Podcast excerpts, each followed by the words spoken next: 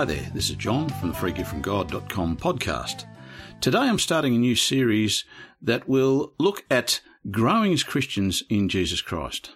Now the basis of the next few session comes out of the first few verses of Romans chapter 5, which we'll get to shortly.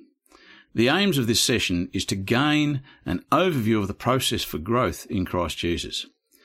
It's to consider what is needed to become a mature Christian and to look at some of the teachings that establish the foundation for a mature Christian to grow upon. And I expect that this series should take us maybe six or seven weeks. So the first scripture I want to go into is in Romans chapter 5, and I'm going to read from verse 1. Therefore, since we are justified by faith, we have peace with God through our Lord Jesus Christ.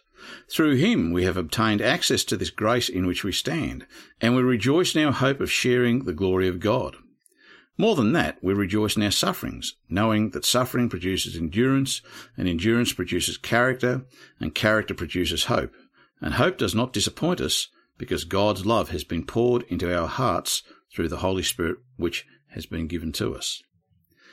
This scripture, or these few scriptures, show us that there is a process, and we see that this process is meant to bring us to maturity. And so we see that we begin in, in, in, this process with sufferings, but we rejoice in our sufferings. And that's one of the things we need to learn how to do. We need to learn how to rejoice in our sufferings.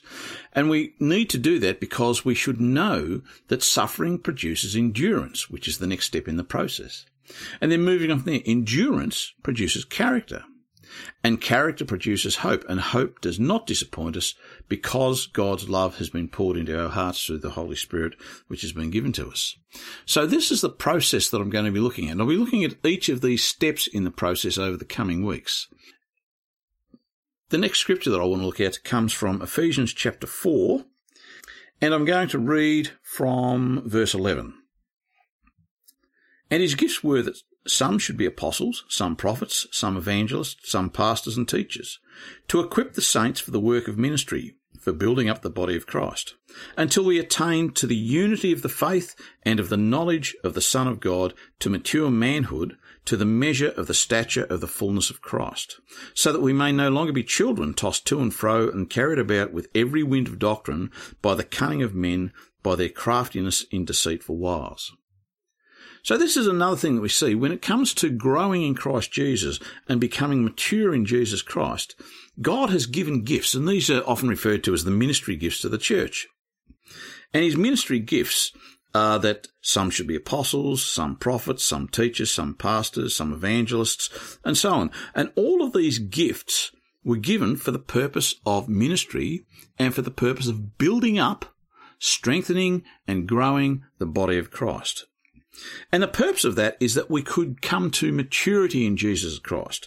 And as it says there in verse 13, that we should attain to the unity of faith and the knowledge of the Son of God to mature manhood, to the measure of the stature of the fullness of Christ. And this is our aim, to be transformed in the image of Jesus Christ so that we can stand as he stood, to the measure of the stature of the fullness of Jesus Christ.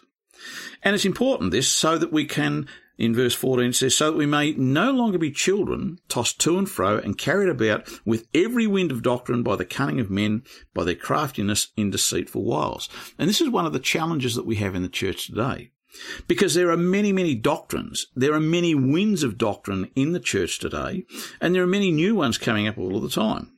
And most of these are by the cunning of men and by their craftiness, because what they're trying to do is they're trying to gain power over Christians. Now, this is not what the Lord wanted. He doesn't want us to look to man. And that's what these men are trying to do. They want them to look to them. They want people to hold them up as being something important. This is not the way of Christ. We are called to worship God. We are called to worship Jesus Christ. We are called to praise and give glory to them, not to man because man will lead you astray. And where there is a man who is at the head of the church who uh, is seeking people to worship him, and people do worship many of the leaders in the church today, when they do that, then they are wrong. They are at fault. And we see that they can throw in all kinds of deceitful winds of doctrine by their craftiness and turn people away from the knowledge of the truth. So it's very important that these ministries, and that's one of the important things. His gifts were that some should be apostles, some prophets, some evangelists, some pastors, and some teachers, as it says in verse 11. But what we need to understand is that these anointings were not done by man.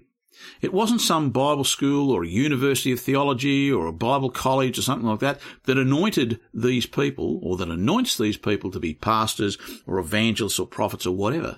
This anointing comes from God because it says, and his gifts.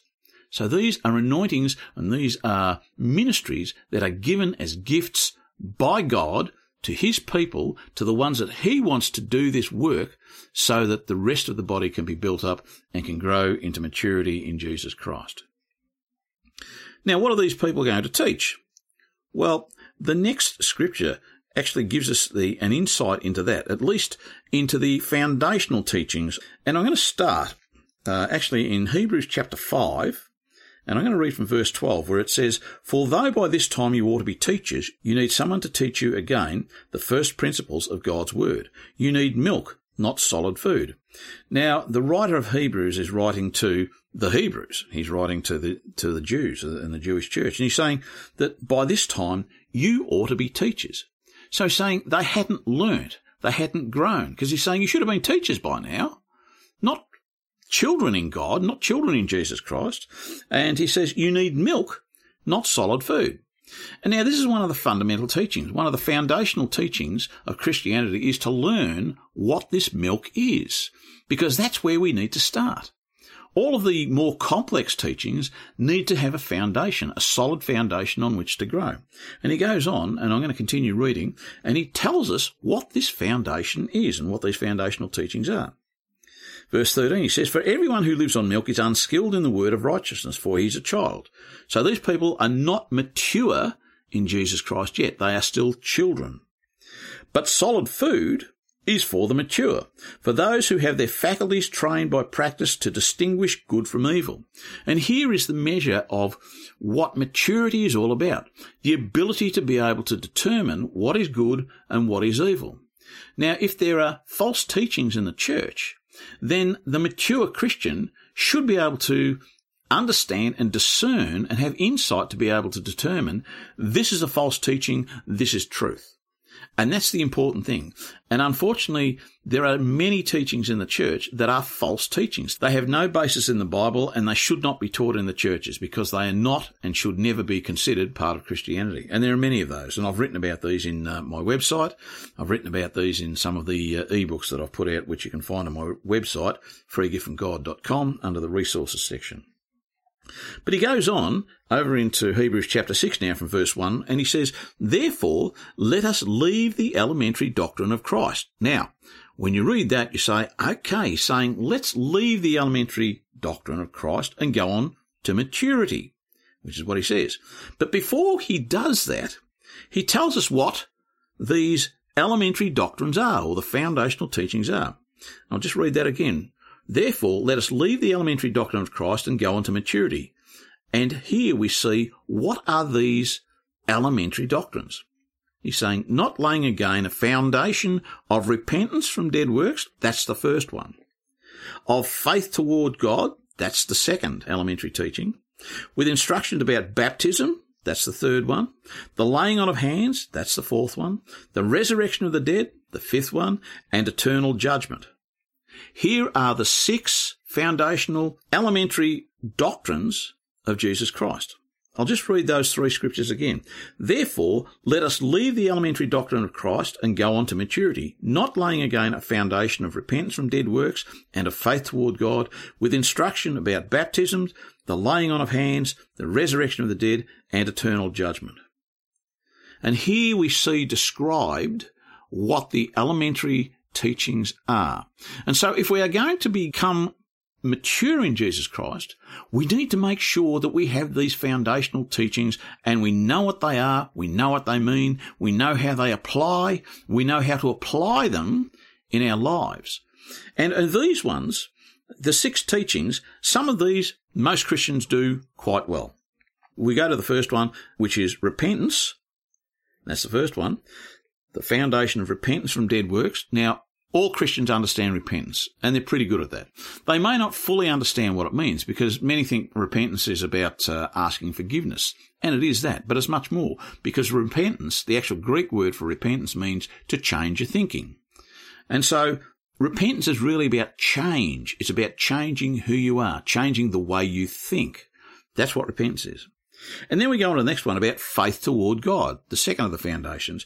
And most churches, most Christians again do that. They all have a faith. They all believe in Jesus Christ. They all have faith that God allowed Jesus to die and he resurrected him. And this is the basis of our faith. The resurrection is the basis of our faith. And all Christians do that okay. After that, it starts to get a little bit funny because the next one is about instructions about baptisms. Now, baptism is incredibly important.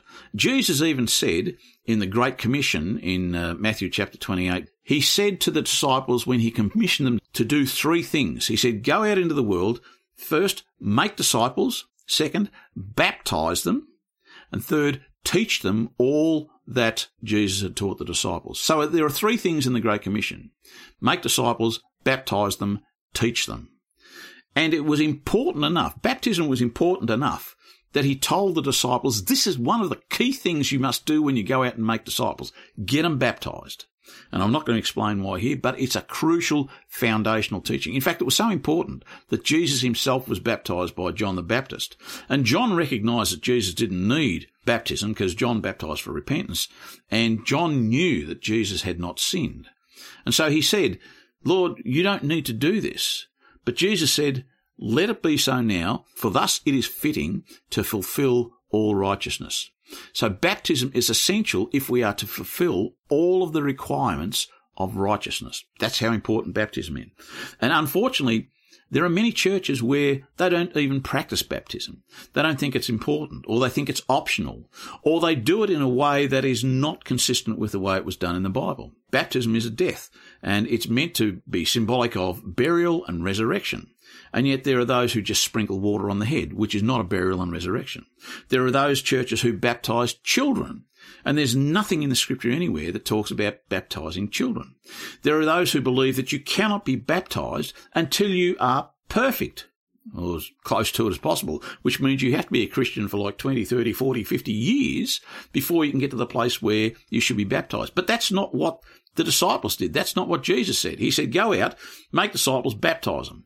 The first thing that the disciples did, and you read in Acts when Paul went into various cities, the first thing he did when he found believers was he baptized them. The first thing that Philip did when he met up with the Ethiopian after he'd explained about Christianity to him and explained about Jesus, the first thing he did was baptize the Ethiopian. So baptism is critical. Baptism is done first, but doing it right and understanding what it's about is very important. But I'm not going to cover that here now. And then it goes on, the laying on of hands. Well, there are some churches that do laying on of hands, but many that don't practice it or they don't understand what it can do.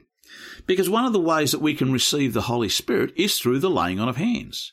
And you see that if you read Acts chapter 8, it talks about Peter and John going down and laying on hands um, and uh, the people receiving the Holy Spirit. If you read Acts chapter 19 verses 1 to 6, we see that Paul found some, some disciples in the back country of Ephesus and he uh, baptized them firstly and then he laid hands on them and they received the Holy Spirit and they spoke with tongues. So there's not a lot of churches that actually even practice laying on of hands. Then the resurrection of the dead, understanding it. Now I've, I know of ministers that have said, well, you know, we don't know about the resurrection of the dead. And you've got to kind of wonder, well, if you don't believe in the resurrection of the dead, what are you believing? Because Christianity, if there's no resurrection, there's no Christianity. Because that means Christ is still dead. But we know that Christ is alive and eternal judgment. And so you can see that with those, even those bare minimum uh, things that I've mentioned there, there are things about these foundational teachings that need to be still understood by so many Christians today. So we need to understand these things. So can you see now, just some things to consider, can you see now that there is a process for growth as a Christian, which is in Romans chapter 5? Do you also see that there are these six foundational teachings that are necessary? In fact, they're essential to form that foundational base for growth as a Christian. You can't be mature as a Christian unless that foundation is strong. Because if that foundation's weak, then when trouble hits you and when the storms of life come against you, then you'll be like the man who built his house on the sand and you'll be washed away. And finally, the Lord has given gifts to the church to bring his people to maturity as Christians. And these are the ministry gifts that I spoke about in Ephesians chapter 4. So just a quick prayer point now. Ask the Lord now to help you understand this process for growth and the path to maturity. Ask Him to give you a full insight into the things that lead to positive growth in Jesus Christ. Anyway, that's it for this session. Next time, we'll start looking at the first of the steps in the process from Romans chapter 5, which is suffering. So until next time, this is John from the freegiftfromgod.com podcast, signing off, hoping you have a great week ahead and to keep your thoughts and your mind centered on Jesus Christ.